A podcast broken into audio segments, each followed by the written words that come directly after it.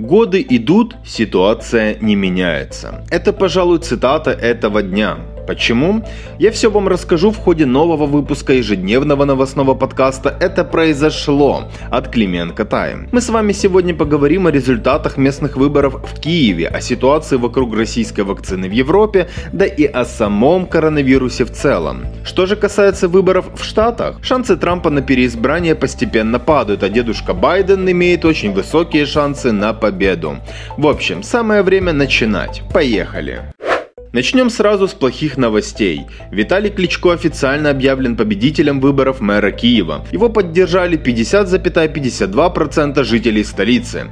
То есть никакого второго тура не будет, как это прогнозировалось ранее. Ну и вслед за результатами по выборам мэра Киева есть и цифры по Киевсовету. Давайте я вам их зачитаю.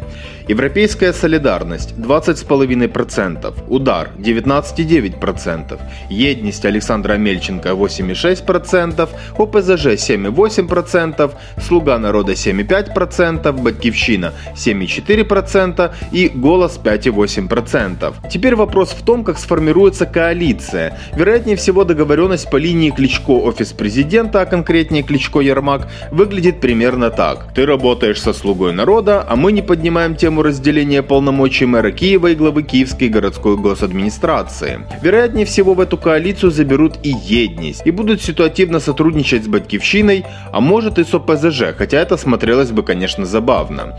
В общем, ситуация для офиса президента по нашей оценке в Киеве так себе. Договоренности с Кличко не стоят и ломаного гроша. Уже через месяц, в случае изменения политической конъюнктуры, в том числе внешнеполитической, предосты помашет перчаткой.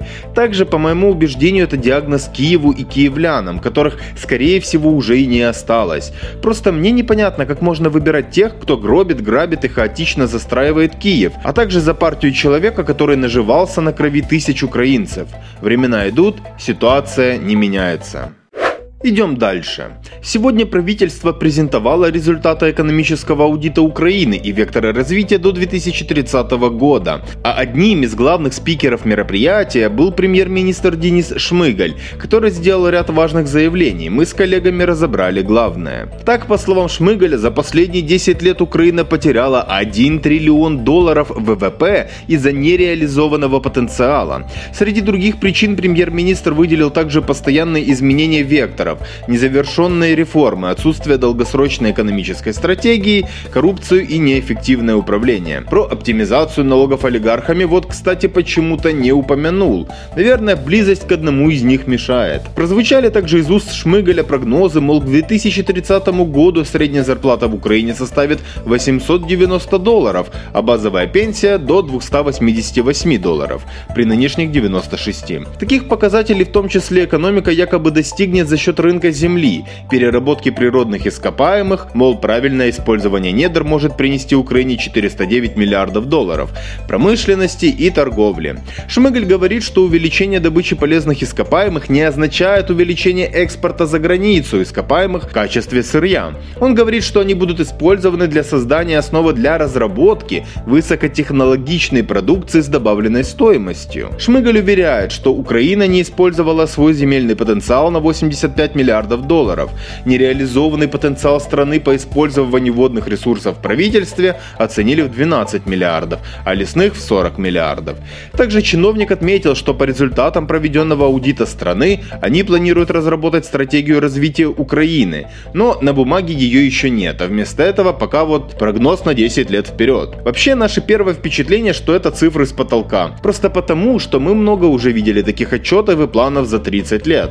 Но в этот раз правда правда, есть и новшество, курьезное. Озвучивают такие глобальные цифры премьер и Кабмин, которые уже более полугода работают без программы деятельности правительства. Рада так и не одобрила. Ну и да, куда же без Зеленского? Президент также принял участие в презентации результатов экономического аудита Украины. Президент заявил, что на основе этой презентации будет разработана некая национальная экономическая стратегия Украины до 2030 года, и она должна стать своего рода экономической конституцией Конституцией Украины. Дальше идут амбициозные планы и формулировки. Цитирую.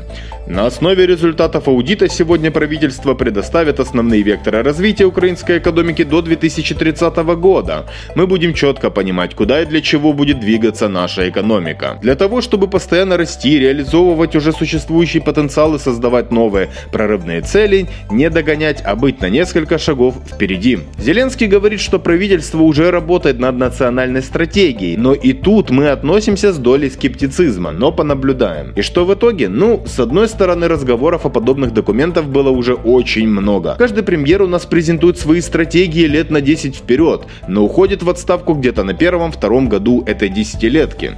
С другой стороны, Шмыгаль это по сути первый на 100% человек Ахметова. И, скажем так, его корпоративный бизнес-подход чувствуется. Тот же аудит – своего рода новшество.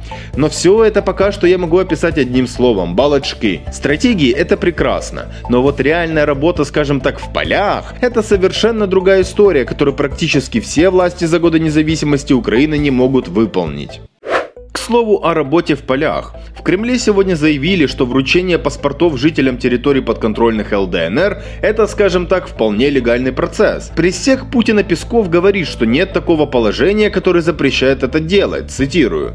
Но она коренным образом расходится с обязательствами Украины, которые зафиксированы подписью президента Украины в Минском комплексе мер. В Минском комплексе не указано, там нет такого положения, то есть о прекращении выдачи российских паспортов. Конечно, интересно интересный подход. В Минске много чего не запрещено делать, но это же не означает автоматическое разрешение и уместность таких шагов. Правильно? Словом, понятно, что раз идет такая сухая ссылка к подписанному Минску, вряд ли можно говорить о каких-то подвижках в практической площади переговоров. Песков, кстати, сделал заявление не просто так, а в ответ на слова вице-премьер-министра Украины Алексея Резникова, который выступил за необходимость отмены указа президента России Путина об упрощенном порядке предоставления российского гражданства жителям Ордло. К слову, сегодня Резников должен посетить Донбасс и проинспектировать подготовку к открытию в Луганской области двух новых КПВВ в Золотом и Счастье. По крайней мере, ранее об этом заявлял глава украинской делегации в ТКГ Кравчук. Туда же приехал и президент Зеленский. Он заявил сегодня, что на 13 ноября запланировано проведение видеоконференции нормандских советников. По его словам, обсуждать будут и предложенный Киевом план, который предполагает вывод незаконных формирований из Донбасса в начале 2021 года и проведение проведения там местных выборов 31 марта. То есть речь о тезисах, которые пару дней назад ранее озвучил Леонид Кравчук. Что я могу тут сказать? Движения по донбасскому кейсу реально активизировались, вот только заявления сторон пока не внушают оптимизма. Теперь отдельным блоком обсудим с вами ситуацию вокруг коронавируса в Украине и в мире. Разогреемся с Венгрии. В то время, когда на Западе нет какой-либо внятной позиции по поводу российского «Спутника 5», Венгрия пошла наперекор Евросоюзу. Глава МИД Венгрии Петр Сиярта заявил, что в декабре 2020 года планирует закупать небольшие партии российской вакцины, передает Reuters. Вероятно, это значит, что их профильные службы уже доложили правительству, что прививка, в общем-то, и в целом рабочая. Сиярта отмечает, отмечают, что с 2021 года будет постепенное наращивание поставок спутника. Также он предполагает, что со временем они перейдут на собственное производство. И вот эта вот вся ситуация происходит на фоне заявления спикера Еврокомиссии о применении правовых мер в отношении тех стран-членов, которые будут закупать у третьих стран несертифицированную вакцину, которая не соответствует принятым в Союзе стандартам качества. Каких именно мер пока не сообщается. Но чуть позже вся та же Еврокомиссия озвучила, отметила, что нормы ЕС допускают ограниченную закупку подобных вакцин без сертификации в случае ЧС. Так что Венгрия может обойти это предупреждение при ряде условий по объемам и условиям поставок. Да и в Чехии вон тем временем прорабатывают тему вакцинного туризма в Россию. В общем, коронавирус показывает всю суть европейской солидарности, единства и определенности, как уже показал весной в плане медпомощи для Италии. Тем временем нас в первую очередь волнует другой вопрос. А так а что Украина? Мы по-прежнему категоричны. Мы считали и считаем, что власть не имеет права блокировать возможность украинцев прививаться любыми иностранными вакцинами, если они показывают свою действенность и безопасность. Да, на свой страх и риск, с отказом от ответственности за последствия, но у ряда людей есть понимание, что в силу возраста или хронических заболеваний вероятность смерти от COVID для них реально велика. И обязанность государства, если не помочь им спастись, то по крайней мере не мешать. Ну и да, к самой российской вакцине, как многократно подчеркивали, есть еще ряд вопросов. Но когда отдельные страны ЕС уже поглядывают на нее, может стоит изучить вопрос глубже? И коль мы затронули Украину, самое время рассказать и актуальные новости в нашей стране по теме. Возможно, вы слышали новость о черных карантинных зонах, где будет чуть ли не полный локдаун, шапочки из фольги и медный купол, а ограничения жестче, чем на красных зонах, не путать с тюрьмами.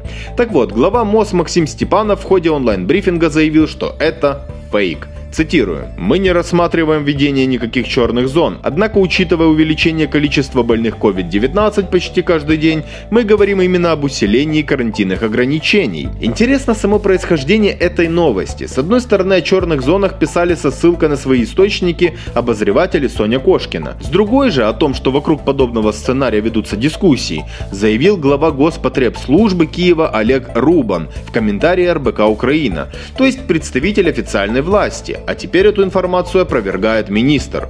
Получаются какие-то черные зоны Шрёдингера. В любом случае, с понедельника в Украине начинает действовать новое коронавирусное зонирование. Решение было принято на внеочередном заседании Госкомиссии по вопросам ТЭП и ЧП, а сообщает об этом министр Кабмина Олег Немчинов, который наконец-то придумал себе занятие – выставлять фотографии со списком городов того или иного цвета в плохом качестве. Также стоит заметить, что зонирование принимается на две недели, но внеочередных заседаний компаний стало куда больше.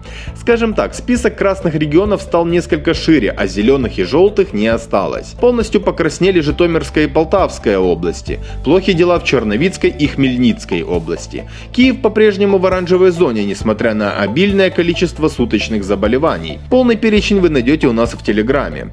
Кроме зонирования по теме коронавируса произошло еще одно событие. Сегодня в Раде 262 нардепа наконец-то проголосовали за основу и в целом за законопроект проект номер 3891 о штрафах за отсутствие масок в общественных местах. Теперь правоохранители смогут штрафовать граждан без защитных масок сразу на месте и на сумму от 170 до 255 гривен. Штрафовать за неношение масок украинцев уже давно хочет глава МОЗ Степанов. При этом облагать штрафами нарушителей смогут не только полицейские, но и работники эпидконтроля и представители органов местного самоуправления. Ну, наша редакция однозначно поддерживает такой шаг. На фоне стремительного роста роста количества заболевших и умерших от коронавируса, а также отсутствие эффективных медикаментов COVID-19, это чуть ли не единственный вариант хоть немного сбить темпы распространения вируса и помочь нашим медикам выдерживать поток больных, который увеличивается с каждым днем. Да, маски не защитят от вируса в воздухе, но когда вы в маске, вы перестаете касаться своего лица руками, на котором может быть вирус. А это уже немало. Человек в среднем, согласно исследованиям, неосознанно касается своего лица от 3 до 17 раз за час.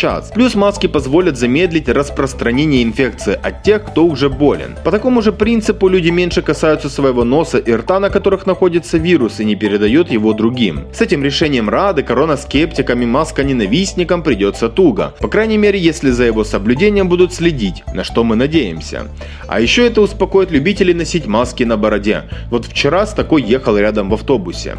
Когда она начала кашлять, я ушел в другой конец салона и ждал момента, чтобы сбежать оттуда. Ситуация анекдотичная, но реальность печальная. Никогда не знаешь, кто едет с тобой рядом. Короче, друзья, как-то так закончилась эта рабочая неделя. А значит, самое время нам с вами как следует отдохнуть и с новыми силами встретить следующую неделю. Поэтому желаю вам счастья, здоровья и мира над головой. Жму руку и обнимаю. До понедельника.